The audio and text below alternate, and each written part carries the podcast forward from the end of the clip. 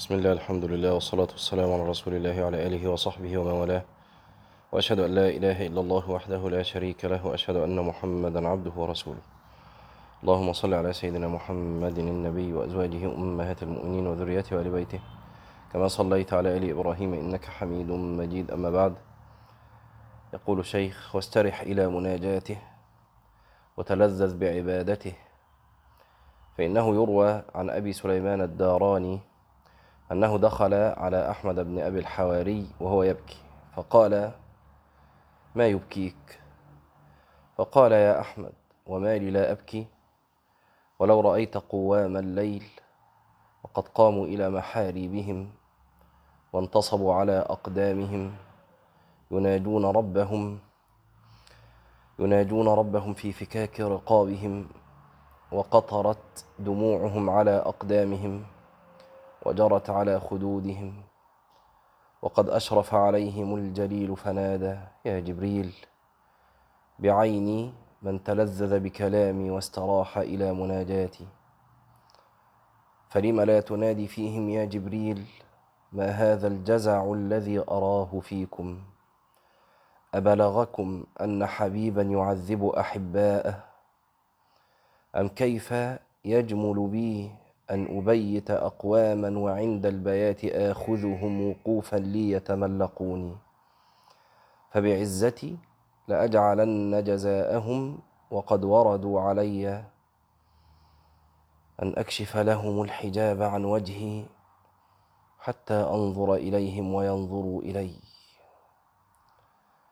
ومنها ما روي عن منصور ابن عمار أنه قال سمعت عابدا بالليل يناجي ربه وهو يقول وعزتك وجلالك ما أردت بمعصيتي مخالفتك ولا التعرض لغضبك ولا أنا بنكالك جاهل ولا لعذابك متعرض ولا بنظرك مستخف ولكن زينت لي نفسي وأعانتها شقوتي وغرني سترك المرخى علي فعصيتك بجهلي وخالفتك بجهدي فالآن من عذابك من من ينقذني. وبحبل من أعتصم إن قطعت حبلك عني. وسوءتاه من الوقوف بين يديك غدا إذا قيل للمخفين جوزوا وللمثقلين حطوا. أفمع المخفين أجوز أم مع المثقلين أحط يا سيدي؟ ويلي كلما طالت أيامي كثرت آثامي. ويلي كلما كبرت سني عظمت مصيبتي. فمن كم أتوب وفي كم أعود؟ وشباباه وشباباه وروي عن رجل قال طلعت بعض جبال الشام فإذا في رأسه عابد قد اشتد بكاؤه ونحيبه. فسمعته يقول ترى بكائي نافعا لي عندك يا سيدي ومنقذا لرقبتي من سخطك. أتراك مقيلي عثرتي في نارك ومعذب كبرتي بعذابك؟ أتراك موبخي على رؤوس الخلائق بتفريطي في حقك؟ أواه لكشف ستري؟ أواه لحياء وجهي؟ أواه لما لما يلقى لما يلقى غدا في النار جسدي؟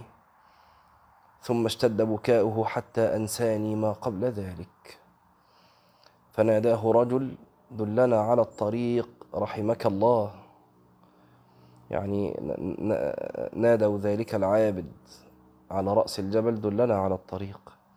فبكى ثم قال وكيف لي ولكم بالثبوت عليها؟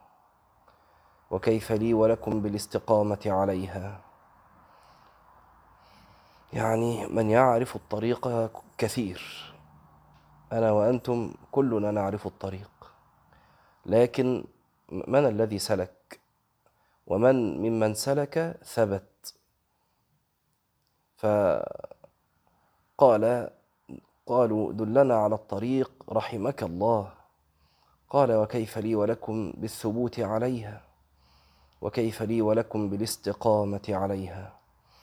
ثم قال اللهم دل حيرتهم وحيرتي ولا تعثرني ولا إياهم. وروي عن الحسن بن جعفر عن أبيه قال صليت العيد في الجبانة ثم انفردت في ناحية فإذا بعجوز رافع فإذا بعجوز رافعة يديها وهي تقول انصرف الناس ولم أشعر قل ولم آه، انصرف الناس ولم أشعر مثلا قلبي اليأس يا صاحب الصدقة. ها أنا ذه منصرفة فليت شعري ما زودتني. رب ارحم ضعفي وكبر سني. خرجت أرجوك فلا تخيب حسن ظني. وهي تبكي قال فما انتفعت بشيء في يومي؟ يعني هذا المشهد لما رآه عكر عليه صفو يومه. وعن سفيان أنه قال سمعت أعرابيا بعرفة يقول إلهي من أحق بالزلل والتقصير مني وقد خلقتني ضعيفا ومن أحق بالعفو عني منك وعلمك بي سابق وأمرك بي محيط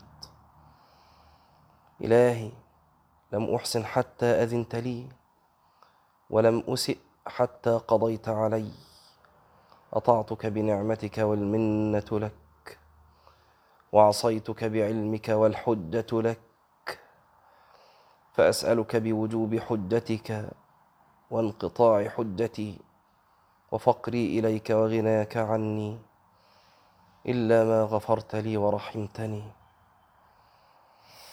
إلهي أنت أنس المؤنسين لأوليائك وأقربهم بالكفاية إلى من توكل عليك. تشاهدهم في, سر في سرائرهم وتطلع على ضمائرهم. اللهم وسري لك مكشوف وأنا إليك ملهوف. فإذا أوحشتني فإذا أوحشتني الذنوب آنسني ذكرك. وإذا أصمت علي الهموم لجأت إليك. علما مني بأن أزمتها بيدك ومصدرها عن قضائك وقدرك. أكرر ذلك مرة أخرى. قال عن سفيان سمعت أعرابيا بعرفة يقول إلهي من أحق بالزلل والتقصير مني وقد خلقتني ضعيفا. ومن أحق بالعفو عني منك وعلمك بي سابق وأمرك بي محيط. إلهي لم أحسن حتى أذنت لي ولم أسئ حتى قضيت علي.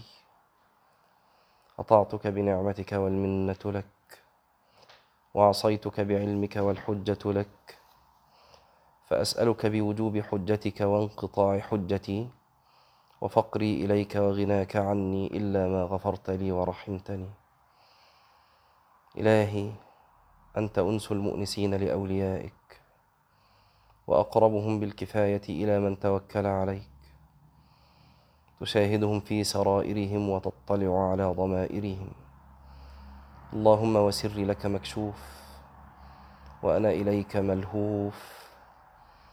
فإذا أوحشتني الذنوب آنسني ذكرك.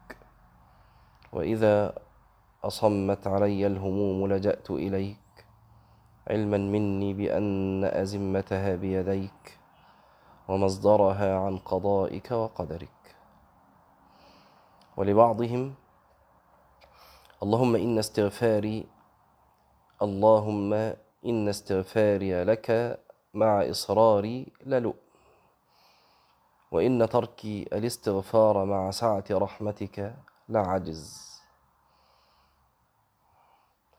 واضح. يعني استغفاري مع الإصرار على المعصية لؤم.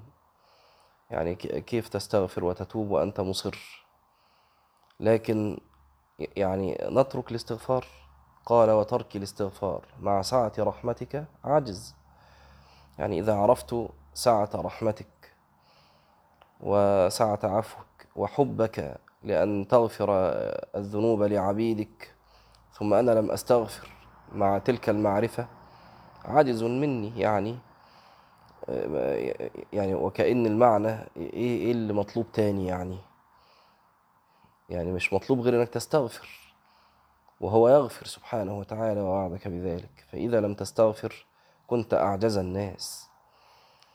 قال كم تتحبب إلي بالنعيم وأنت غني عني. وكم أتبغض إليك بالمعاصي وأنا إليك فقير. كأن الأصل إن من يتودد ويتحبب إلى أحد إنما يفعل ذلك لأنه يرجوه ليوم إما يرجوه حالا أو مآلا يعني إما يرجوه الآن أو يرجوه عما قريب. فهو يعني بيقول نسيب الباب موارب. فالله عز وجل يتحبب إلينا وهو الغني. طيب تراه غنيا لكنه يخشى الفقر سبحانه وتعالى؟ يعني يعني يتودد إلينا ويتحبب إلينا عشان إذا حدث له حادث وجدنا يعني إلى جواره حاشاه. هو غني عنا سبحانه وتعالى وهو الغني أزلا أبدا. ومع ذلك يتحبب إلينا بالنعيم. وكم نتبغض نحن إليه ونحن الفقراء. إلهي أتراك تعذبنا بالنار؟ وقد أسكنت توحيدك في قلوبنا؟ ما أراك تفعل؟ ولئن فعلت فلمع قوم طالما عاديناهم فيك. قال وأحسن من هذا ما روي عن النبي صلى الله عليه وسلم أنه قال حين رجع من الطائف وقد كذبته ثقيف وردوا عليه فقال اللهم إليك أشكو ضعف قوتي وقلة حيلتي وهواني على الناس. اللهم أنت رب المستضعفين وأنت أرحم الراحمين. أنت ربي إلى من تكلني. إلى بعيد يتجهمني أو إلى عدو ملكته أمري. إن لم يكن بك غضب علي فلا أبالي ولكن عافيتك هي أوسع لي. أعوذ بوجهك الكريم الذي أضاءت له الظلمات وصلح عليه أمر الدنيا والآخرة. أن يحل بك صخ أن يحل بي سخطك. أو ينزل علي غضبك لك العتبى حتى ترضى ولا حول ولا قوة إلا بك. قال وإذا كانت لك حاجة إلى الله تعالى تريد طلبها منه فتوضأ وأحسن الوضوء واركع ركعتين واثني على الله عز وجل وصل على النبي صلى الله عليه وسلم. وكل ذلك من آداب الدعاء. يعني هي من المستحبات لكنها تجعل الدعاء أقرب إلى الإجابة. توضأ وأحسن الوضوء اركع ركعتين اثني على الله عز وجل يعني لا تهجم على الدعاء. هيئ نفسك لهذا الدعاء. فأنت داخل على الرب داخل على ملك الملوك تسأله حاجتك. وفي كتاب أسرار الصلاة ذكرنا من أسرار الوضوء هذا المعنى أنك إذا كنت ذاهبا لملك من ملوك الدنيا فأنت لا تذهب إليه مباشرة بل تغتسل وتلبس أحسن الثياب استعدادا وتهيئة للدخول على هذا الملك. فوضوءك بين يدي دعائك لهذا المعنى أيضا كما أن وضوءك بين يدي صلاتك. لهذا المعنى فكذلك الوضوء للدعاء وهي أكمل الأحوال أن تكون متوضئا. ثم تثني على الله عز وجل ولو أنك دخلت على ملك من ملوك الدنيا فسألته حاجتك مباشرة لكنت قد أسأت الأدب. بل لابد أن تقدم بين يدي سؤل بين يدي مسألتك نوع, نوع ثناء على هذا الملك. فلتثني عليه سبحانه وتعالى ولتثني بالصلاة على النبي صلى الله عليه وسلم. وقالوا أن من الأداب أداب الدعاء أن أن تفتتح الدعاء بالصلاة على النبي صلى الله عليه وسلم وأن تختتمه بالصلاة على النبي صلى الله عليه وسلم. قالوا لأن صلاتك على النبي صلى الله عليه وسلم مقبولة فقمن أن يستجيب الله عز وجل ما بين الصلاتين باستجابته للصلاة على النبي صلى الله عليه وسلم. يعني أنه, صل... أنه سبحانه وتعالى آه، يجيب دعاءك في أن يصلي على النبي. اللهم صل على محمد إلى آخر آه، الصلاة. فهو يستجيب ذلك. ثم تدعو بها آخرا بعد الدعاء فيستجيبها سبحانه وتعالى. فحري آه، وقمن به سبحانه وتعالى إذا استجاب أول الدعاء. الذي هو الصلاة على النبي صلى الله عليه وسلم. وآخر الدعاء الذي هو الصلاة على النبي صلى الله عليه وسلم أن يستجيب ما بين ذلك. وما بين ذلك هو سؤلك وهو حاجتك. وصل على النبي صلى الله عليه وسلم. ثم قل لا إله إلا الله الحليم الكريم سبحان الله رب العرش العظيم والحمد لله رب العالمين. اللهم إني أسألك موجبات رحمتك وعزائم مغفرتك والغنيمة من كل بر والسلامة من كل إثم.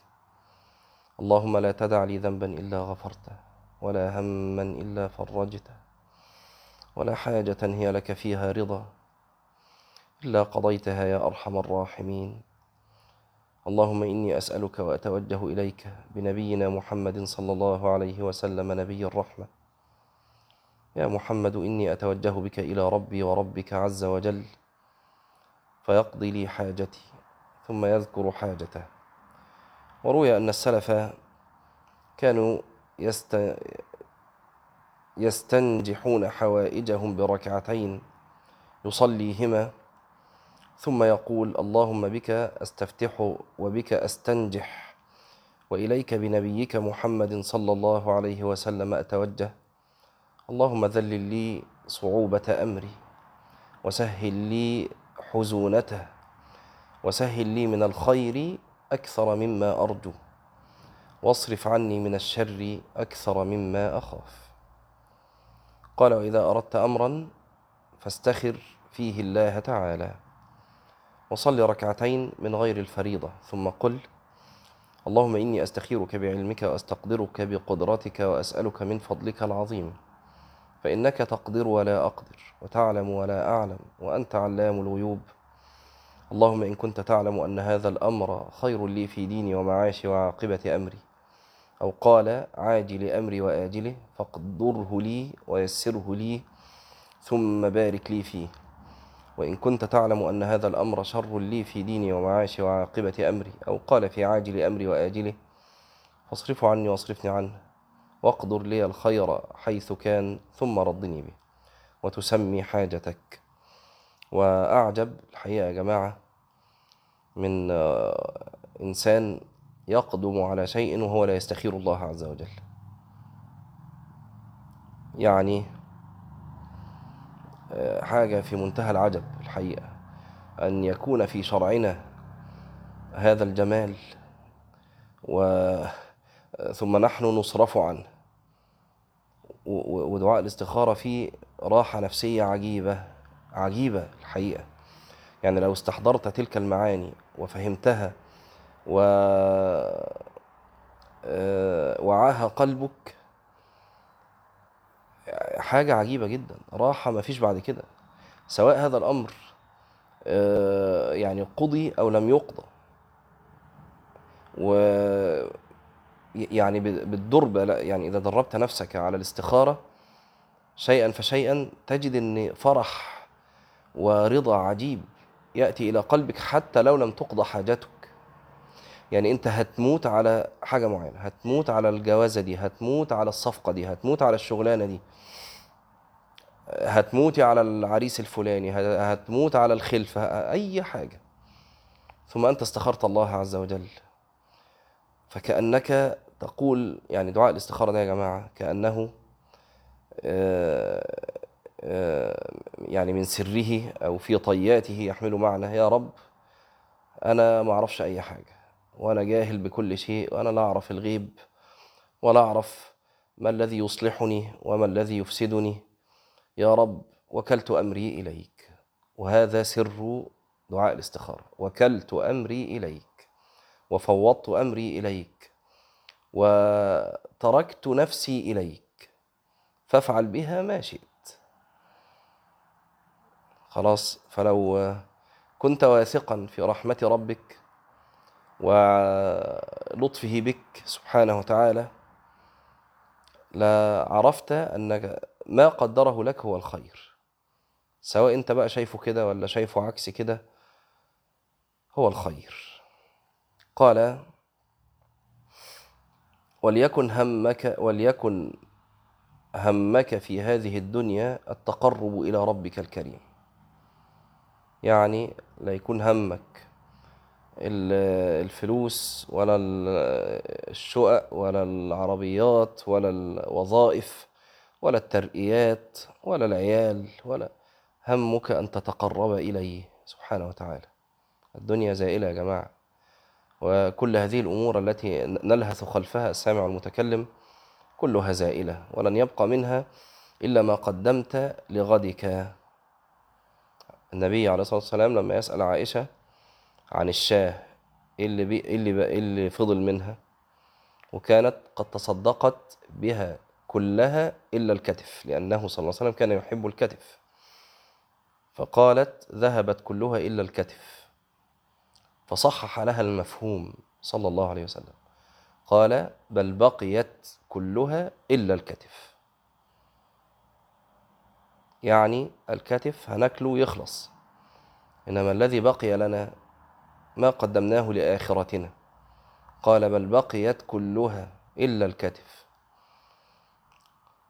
قال وليكن همك في هذه الدنيا التقرب إلى ربك الكريم. شو يا جماعة كلمة همك دي فاهمينها؟ يعني انت صاحي الصبح ده الهم ده الهم اللي انت شايله. مش هم يعني حاجة تقيلة لأ. يعني ده اللي انت بتفكر فيه من أول ما تفتح عينك كده. هو أنا هتقرب لربنا إزاي النهارده؟ هو أنا إزاي أقدر أعمر أنفاسي كلها بذكر بذكر الله وطاعته؟ إزاي أقدر على قد ما أقدر إن ما يفوتش لحظة من غير ثواب؟ همك هم. شايل الهم ده. قال وليكن همك في هذه الدنيا التقرب إلى ربك الكريم وطلب فضله العظيم والاجتهاد في الدخول على أوليائه الذين يحبهم ويحبونه ويرضى عنهم ويرضون عنه الذين اختارهم لنفسه. صحبتك بقى شكلها إيه؟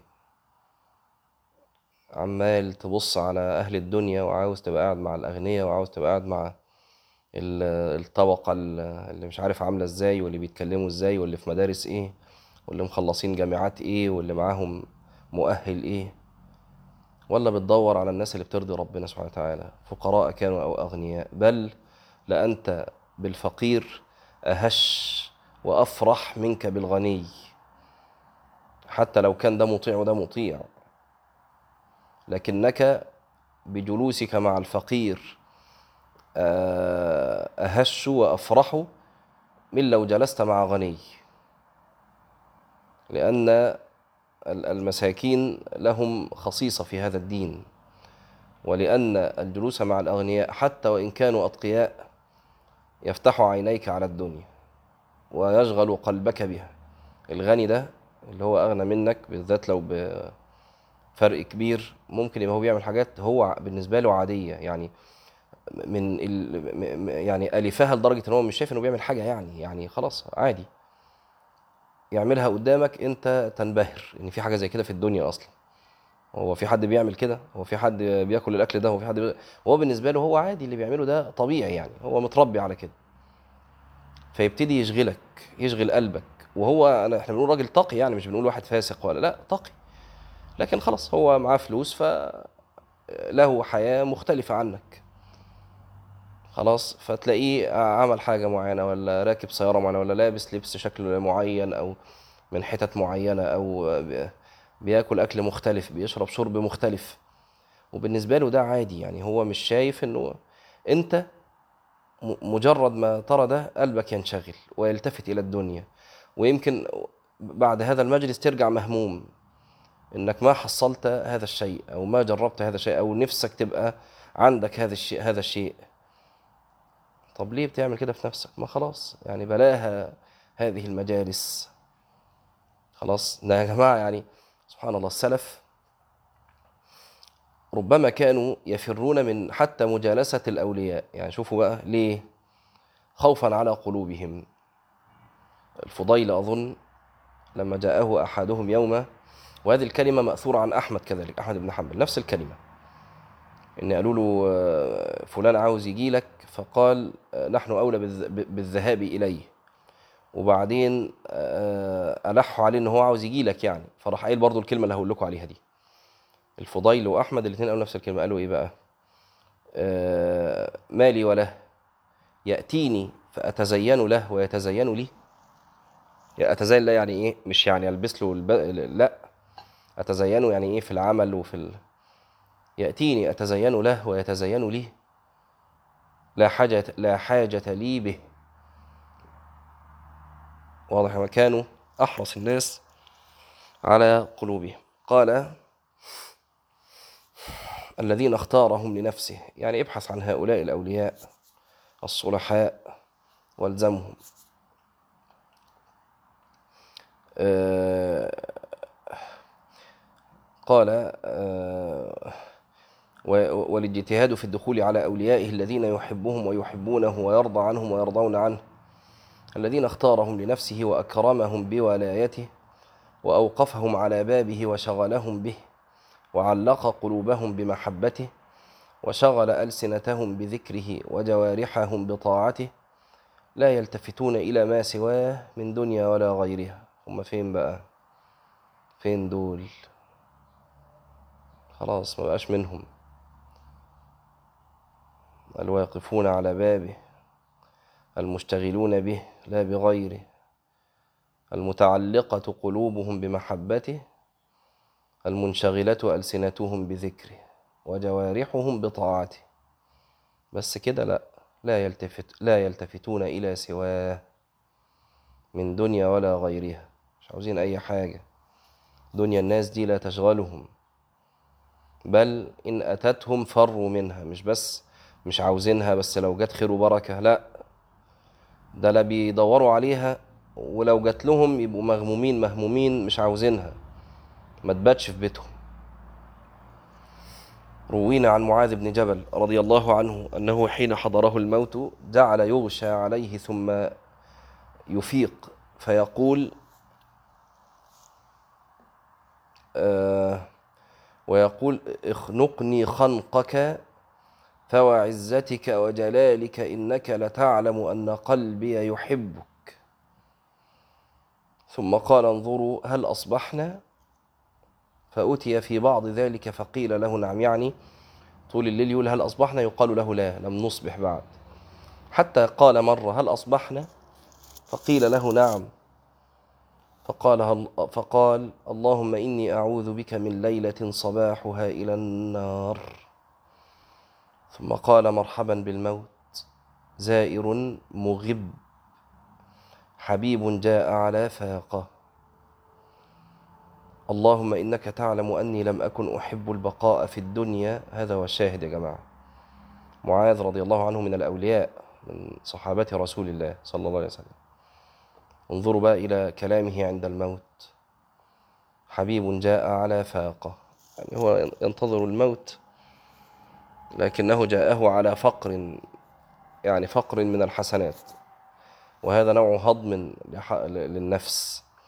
اللهم إنك تعلم أني لم أكن أحب البقاء في الدنيا لغرس الأشجار ولا لكري الأنهار. ولكن يعني أنا مش عاوز أفضل في الدنيا علشان الدنيا علشان العربيات وعشان البيوت والفلل والأكل والشرب والوظائف وال... وأبقى مدير وأبقى رئيس وأبقى ولكن لظمأ الهواجر يعني الصيام في الحر. ولكن لظمأ الهواجر وقيام الليل في الشتاء. عارفين ظمأ الهواجر أصعب. يعني صيام الشتاء خفيف. صيام الصيف صعب. قيام الليل في الشتاء من وجه أصعب ومن وجه أيسر. الوجه الذي هو أصعب فيه إن الشتاء برد. فالإنسان ما يحبش يقوم من تحت الغطا ويقوم في البرد وزمان كمان يعني تخيلوا حياتهم زمان ده عشان كان يقضي حاجته مثلا يطلع من البيت ويبعد في الصحراء عشان يقضي ما فيش حمام في البيت. وبعدين يرجع يتوضا مية ساقعة علشان يقف يصلي بين يدي الله عز وجل. فالموضوع صعب يعني من هذه الحيثية. سهل من وجه آخر أن الليل طويل في الشتاء. فهو بيقول أنا كل اللي عاوزه من الدنيا إن اصوم الصيف واقوم الشتاء. قال ومزاحمة العلماء بالركب عند حلق الذكر. فبكى الحارث بن عميرة فقال له ما يبكيك؟ قال والله ما أبكي لقرابة بيني وبينك يعني يا معاذ ولا لدنيا كنت أصيبها منك ولكن كنت كنت أصيب منك علما فأخاف أن ينقطع. قال فلا تبكي. فإنه من يرد العلم أتاه. كما أتي إبراهيم خليل الرحمن وليس ثم يومئذ علم ولا إيمان. قولوا قولي هذا أستغفر الله العظيم لي ولكم. سبحانك اللهم وبحمدك أشهد أن لا إله إلا أنت نستغفرك ونتوب إليك. والسلام عليكم ورحمة الله وبركاته.